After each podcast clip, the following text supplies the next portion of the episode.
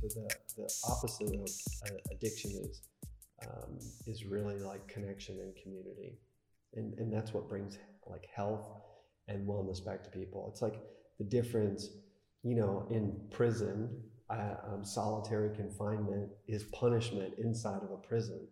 You know, putting someone by themselves, um, you know, because eventually they kind of go, you go crazy as a result of being by yourself.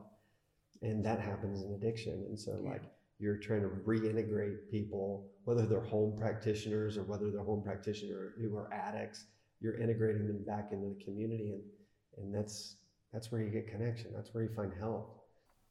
Taylor Hunt on Ashtanga-jouka-opettaja, jonka rankka matka päihderiippuvuudesta joukan maailmaan ja tuosta matkasta kertova kirja Away from Darkness inspiroi ja tuo toivoa niin addiktioiden kanssa rimpuileville kuin kenelle tahansa elämän karikoissa navigoiville. Hän on rakentanut vahvan joogayhteisön sekä säätiön Trinity Foundationin, joka auttaa päihteistä eroon joogan avulla. Tapasin Taylorin tällä kertaa Oxfordissa, jossa osallistuin hänen workshoppiinsa.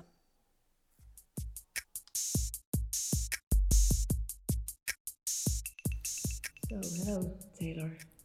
We're now in Oxford. Um, there is a workshop you're teaching here. How do you feel after this second morning here in Oxford?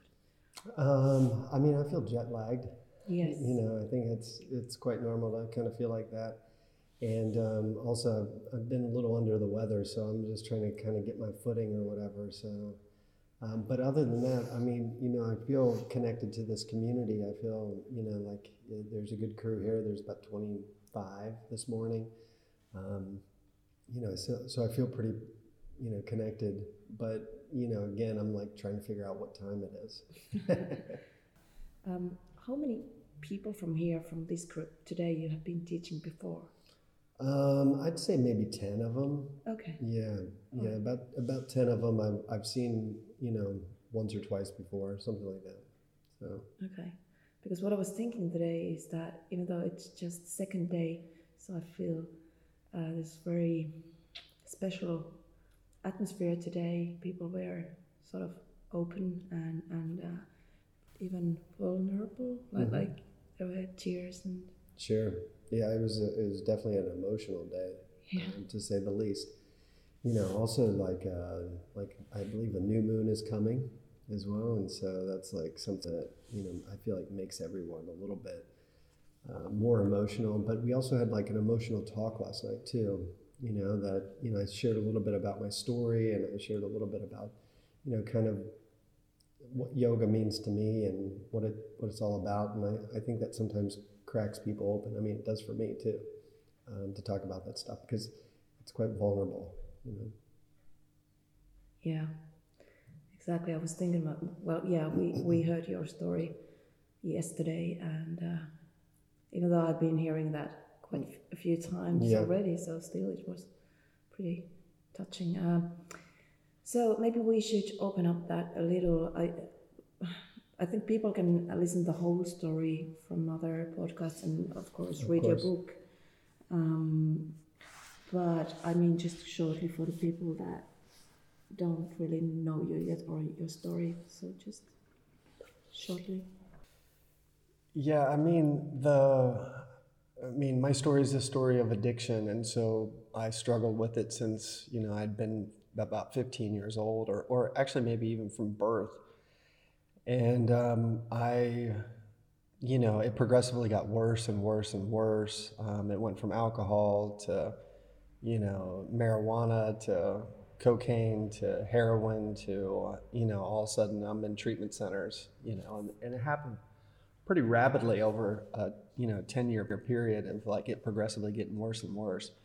Um, almost dying on several occasions. And, you know, I, I eventually like, on my fourth time through treatment center, I was able to put together um, enough like support from other people and, and enough willingness and, and the ability to like really want to kind of save myself or live differently, which I didn't know where that came from, or I didn't know where that feeling of like I want to live again, um, where it came from.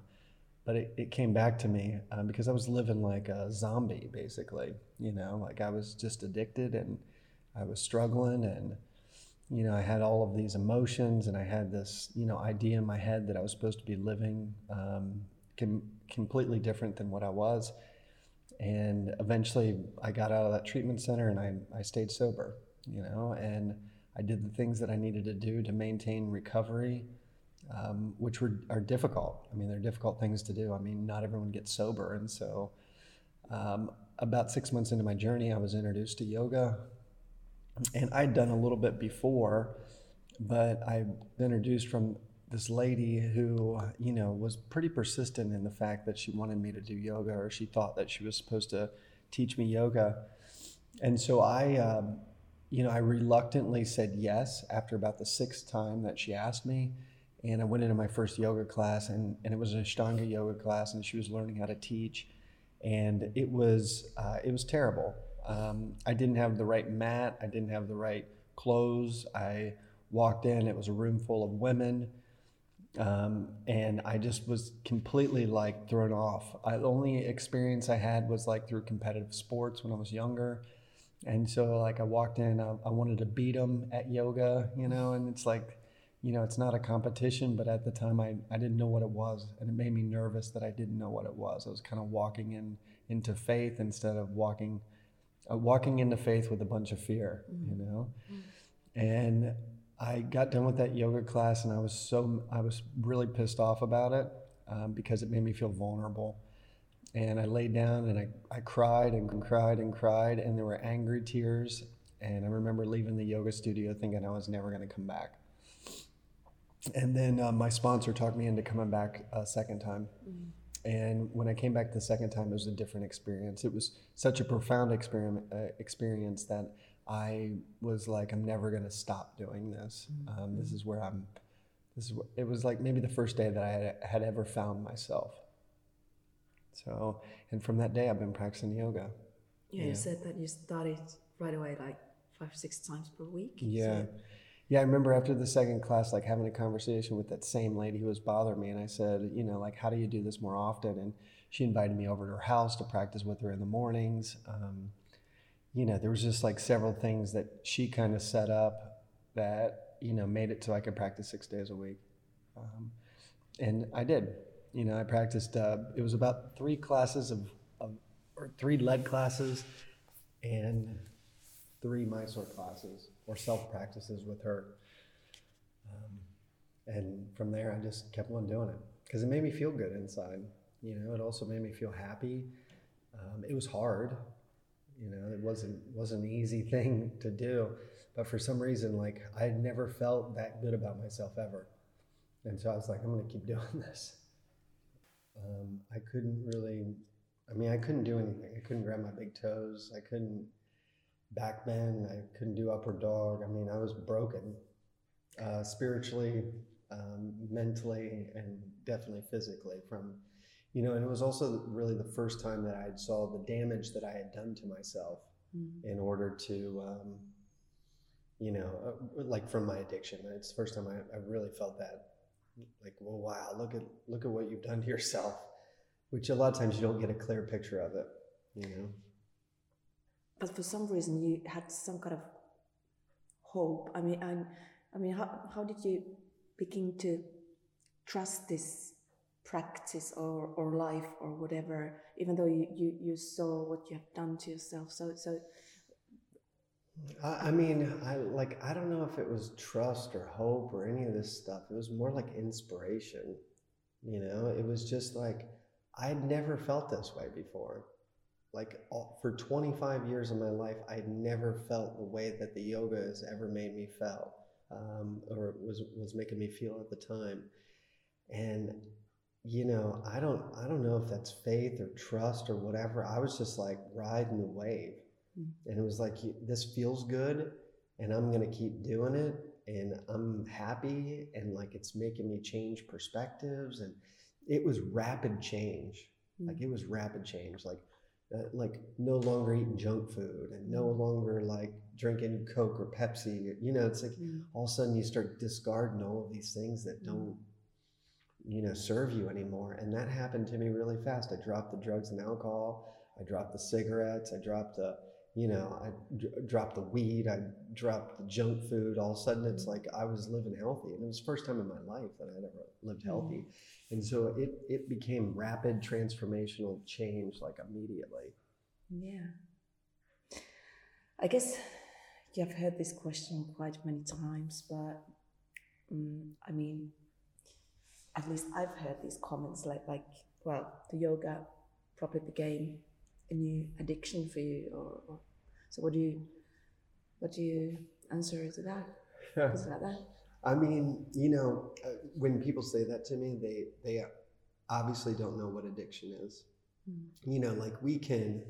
We can say that there's an addiction to coffee or to Netflix or to, you know, eating vegan food, you know, like whatever, whatever it is. But addiction to me is something that kills you, you know, like it, it's something that is progressive. It's also fatal. Um, and if left untreated, you will die from it. And that doesn't happen with drinking Starbucks coffee or drinking, you know, Uh, sugar, uh, well, I mean, maybe with sugary drinks, but that's a little bit long-term. Um, you know, so when people say that to me, it's like, you know, changing that behavior is not, like, it might have been the same sort of compulsion, or, or that compulsion became like a discipline, but for the most part, it's like, it it's not, it's not even close to the same thing. Mm-hmm. Uh, there's never been a point in time where Ashtanga yoga has, has you know, brought me to the, the brink of death, mm. you know, to the edge of death. And that's happened many times with drugs and alcohol, you know? And so did I replace one with the other? Like maybe the same sort of personality characteristics of addiction actually helped me get disciplined in my practice mm. so that I could maintain it. Yeah. But it is not replacing one addiction for another. Yeah. Uh, that just doesn't make sense to me. So it, because it's not killing me. Yeah. yeah. It's, and it's also not a disease mm. to practice Ashtanga mm. yoga on a daily basis. This is not a disease. Like no one goes into the doctor and says, you know, like I got this problem, I can't stop practicing yoga. And it's yeah. killing me. Yeah. But what if that I... doesn't make any sense. yeah. yeah. I mean, so when people ask me the question, it's like, okay, like I'm obviously talking to someone who's normal mm-hmm. because yeah. they don't understand what addiction is. And there's so much like myth and there's so much stigma that, you know, a lot of times people think addiction is a, a moral thing. Mm-hmm. It is not a moral thing. It's not the difference between yes or, or, or right or wrong or yes or no. It's not that. You know, it's really the difference between like, you know, uh, the American Medical Association says that the disease of alcoholism and drug addiction is a chronic relapsing disease mm-hmm. that left untreated will kill you, yeah. you know. Um, no one says that about like the disease of Ashtanga yoga. like, yeah, uh, yeah, I agree. Well, behind all the addictions there are, there is, is some kind of pain. So um, in order to get rid of that addiction, so you should find out what triggers the addiction. Like, yeah. like can can yoga help in that, or or is it is yoga just something that covers the like like keeps the addiction like? Yeah. It, well, I mean, you know, I think that yoga can bring you to the root or the fundamental like aspect of why we suffer. Yeah, of course. I mean, um, or why addiction plays a part in your life. I mean, I think yoga can bring us to that point. I, I also think, you know, the, the twelve steps of recovery and therapy are also very good for people to do who, you know, have these kind of things. But yeah, I mean, a deep yoga practice can basically like weed the garden of, of things that you have going on. And the, the real question is, is like, is it, is it effective enough to remove them entirely?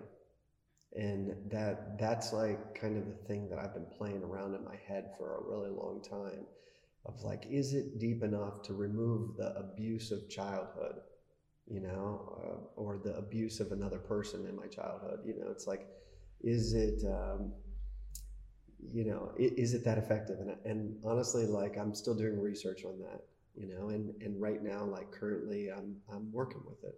So, uh, but yoga is a tool that helps you get to like the fundamental aspect of like who you are um, what makes your heart beat, like what makes your soul thrive, like those kind of things. And and that's a, an amazing, amazing tool to have. But is it the end all to, or is it the tool that, you know, helps um, everything? I'm not one hundred percent sure yet. So um, I'm a big believer in yoga. I, I mean, I, I it's done it. It's changed my entire life. You know, the whole outlook and how um, how I live is completely different. And so um, more more research is required though on that one. But yourself, you, you still go go to twelve steps or not? Yeah, I mean, the you know, just like I said, like the disease of alcoholism is a chronic, relapsing disease, and you know, with that being said, it means that it is, you know, requires more work. You know, it's it'd be like the same thing if you asked a cancer patient, you know, you're in remission, but if you get, you know, if you have to get chemo again because it comes out of remission. Uh, you know, would you still get, you know, it's like, would you still get the chemo? It's like, yeah, well, it's it's back, you know, and ours never leaves, you know, it's always kind of like sitting on the shelf. That's why I still identify myself as an al- alcoholic and drug addict. Um, you know, I still have things that, you know, I'm still compulsive about things like uh, behaviors, you know, how clean I like my house and, you know, certain things that make me feel comfortable. I mean, because, you know, I'm a human. I still deal with anxiety. I still deal with depression. I still deal with like feelings of like, hey, I'm not worthy, or, you know, I, I don't fit in here and all of that stuff, which, you know, I have enough experience that I'm, I've proved all of those negative stories in my head wrong. But at one point in time, I, I did, wasn't able to prove them wrong, you know, like today I feel like I fit in, even though that there's a voice in my head that continually says like, I don't fit in. You know, or you don't belong here, that kind of stuff.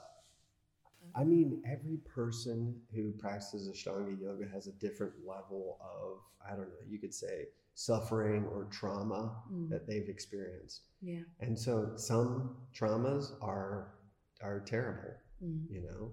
I mean, the trauma that I did to myself is is terrible. I, I'd like to tell you that I haven't been to therapy and like I'm super healthy. And, and the fact of the matter is I'm no saint.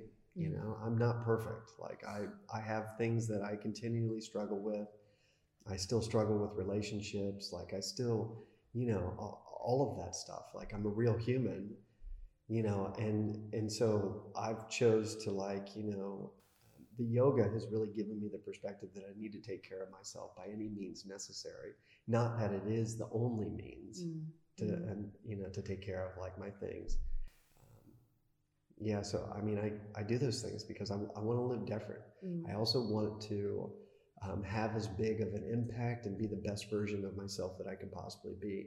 Mm. And I want to expand and grow in areas that I've never expanded and grown in. So I'm I'm okay with being uncomfortable, sitting there telling someone my problems.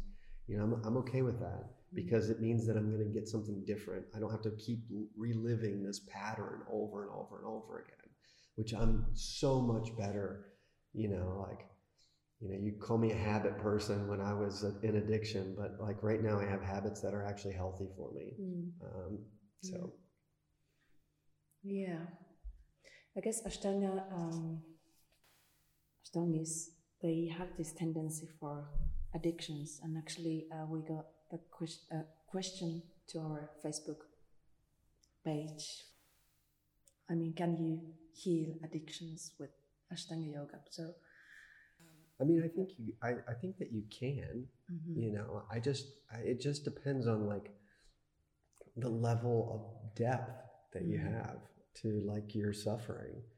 You know, I I, I think that people, everyone is different, mm-hmm. you know, so like there's some people that w- can walk in and weed the entire garden like I was talking about, mm-hmm. and and be okay, and then there's other people like that want more out of their life, and they say like yoga is this amazing tool, but there's also other amazing tools too. Yeah. Yeah. So why would I stop at this thing when I know that these other things have been helpful for other people? And and at least I have the openness to try. Yeah. Yeah. But it can totally help. And and another other reason is because Ashtanga yoga is a mirror that you look in, and you get face to face with the things that you struggle with, and you get face to face with yourself. And that is very helpful because it helps you get out of denial. Exactly. And so like from that route, for, of course. Yeah. yeah. But I've noticed that in Mysore room, so you just can't uh, lie.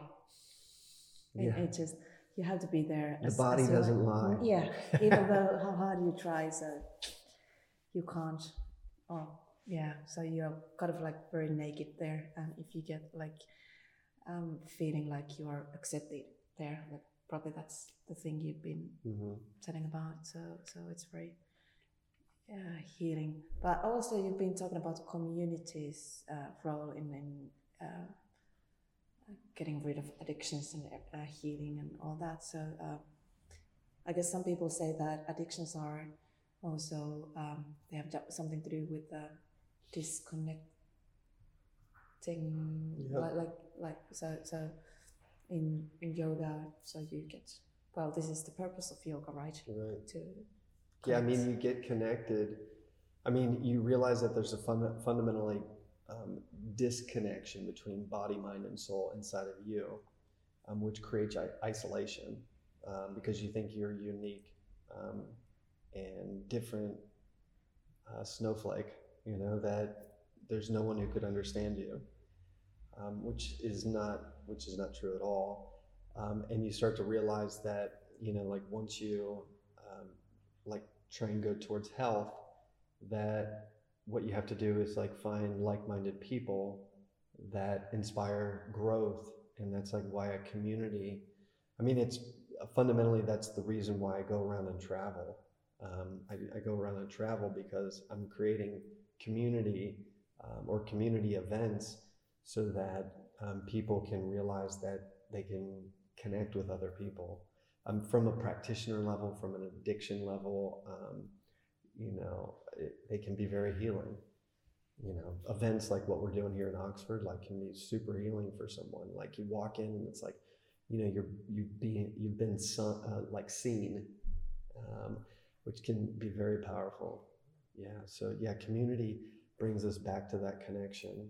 So the the opposite of uh, addiction is um, is really like connection and community, and and that's what brings like health and wellness back to people. It's like the difference, you know, in prison, uh, um, solitary confinement is punishment inside of a prison, you know, putting someone by themselves, um, you know, because eventually they kind of go, you go crazy as a result of being by yourself.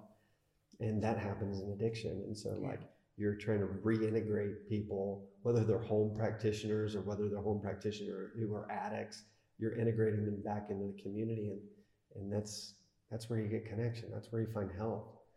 We thrive in in tribes, in, in squads, and you know, whatever you want to call them, in groups of people. We don't necessarily thrive by ourselves. Um, you know, some people can work independently, but really in group settings is how how we're wired. And so getting back to that is like a fundamental aspect.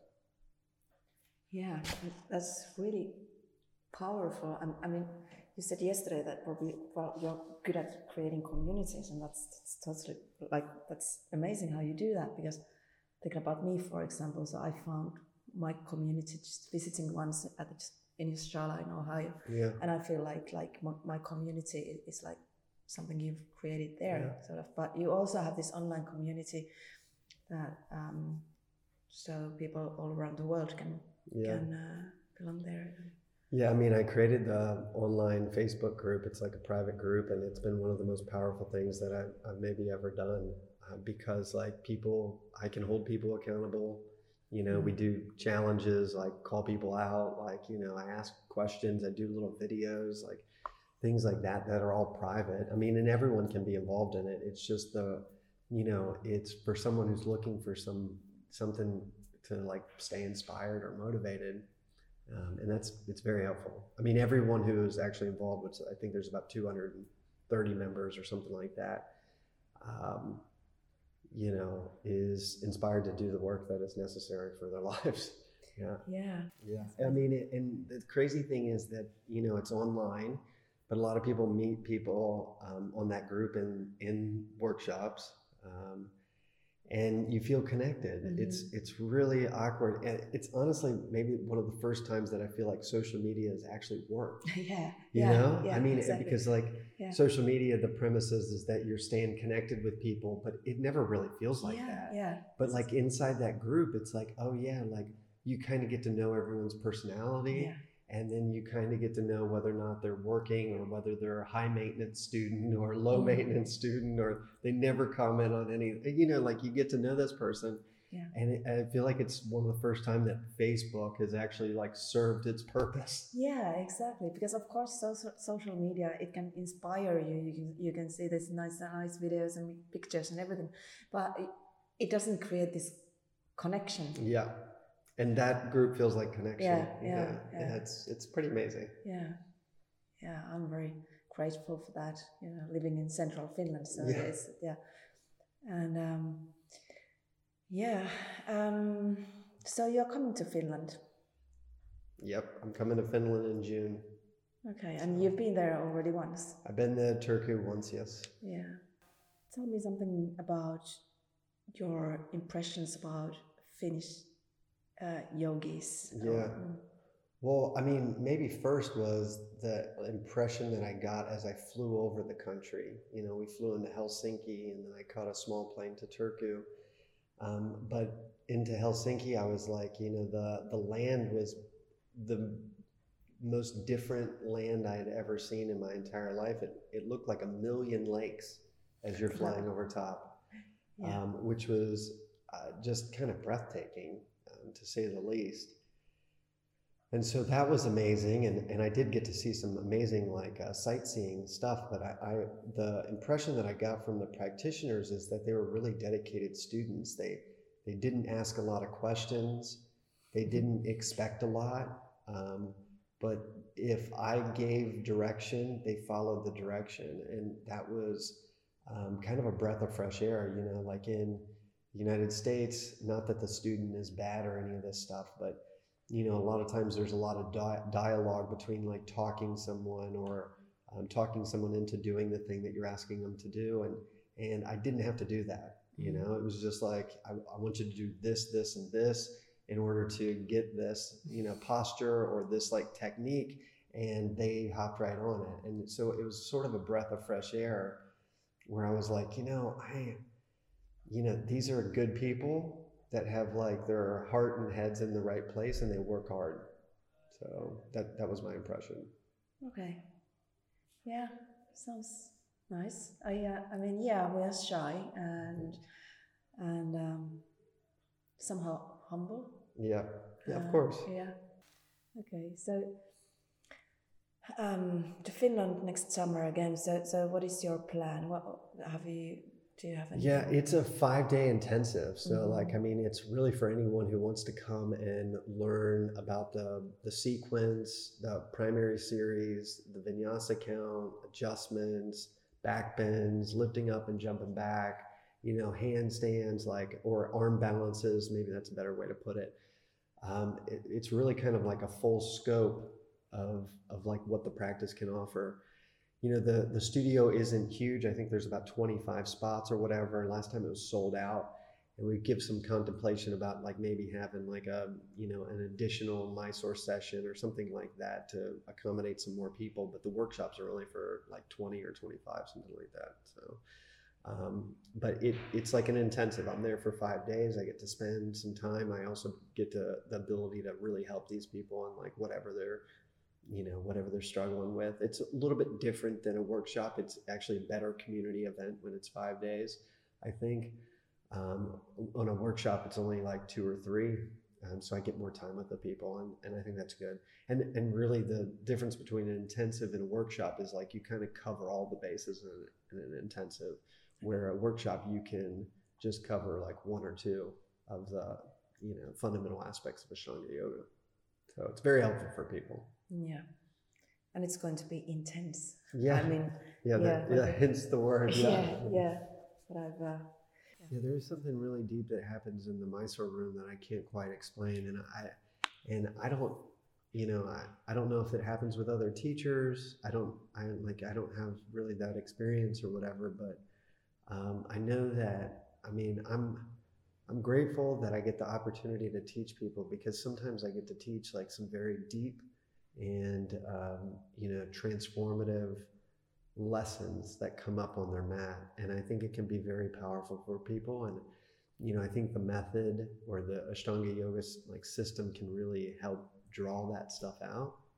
Um, I think it's it's quite powerful, but um, yeah, so I get to provide a safe space and I get to push people um, a little bit. I also get to give people a break a little bit as well. And, and, and I get to figure out a strategy on how to like, I don't know, get them to get over that stuff that's on their mat, because whatever's on their mat is the same thing that is stuck in their life as yeah. well. You know, whether it's the fear of dropping back or the fear of binding or any of this stuff, like this shows up in our lives or, too. Or not letting anybody help you. Yeah, yeah. Or being so independent that you're like, I'm never going to let anyone help you or help me. Yeah. You know, it's like, and I get an opportunity to help someone with that yeah. stuff.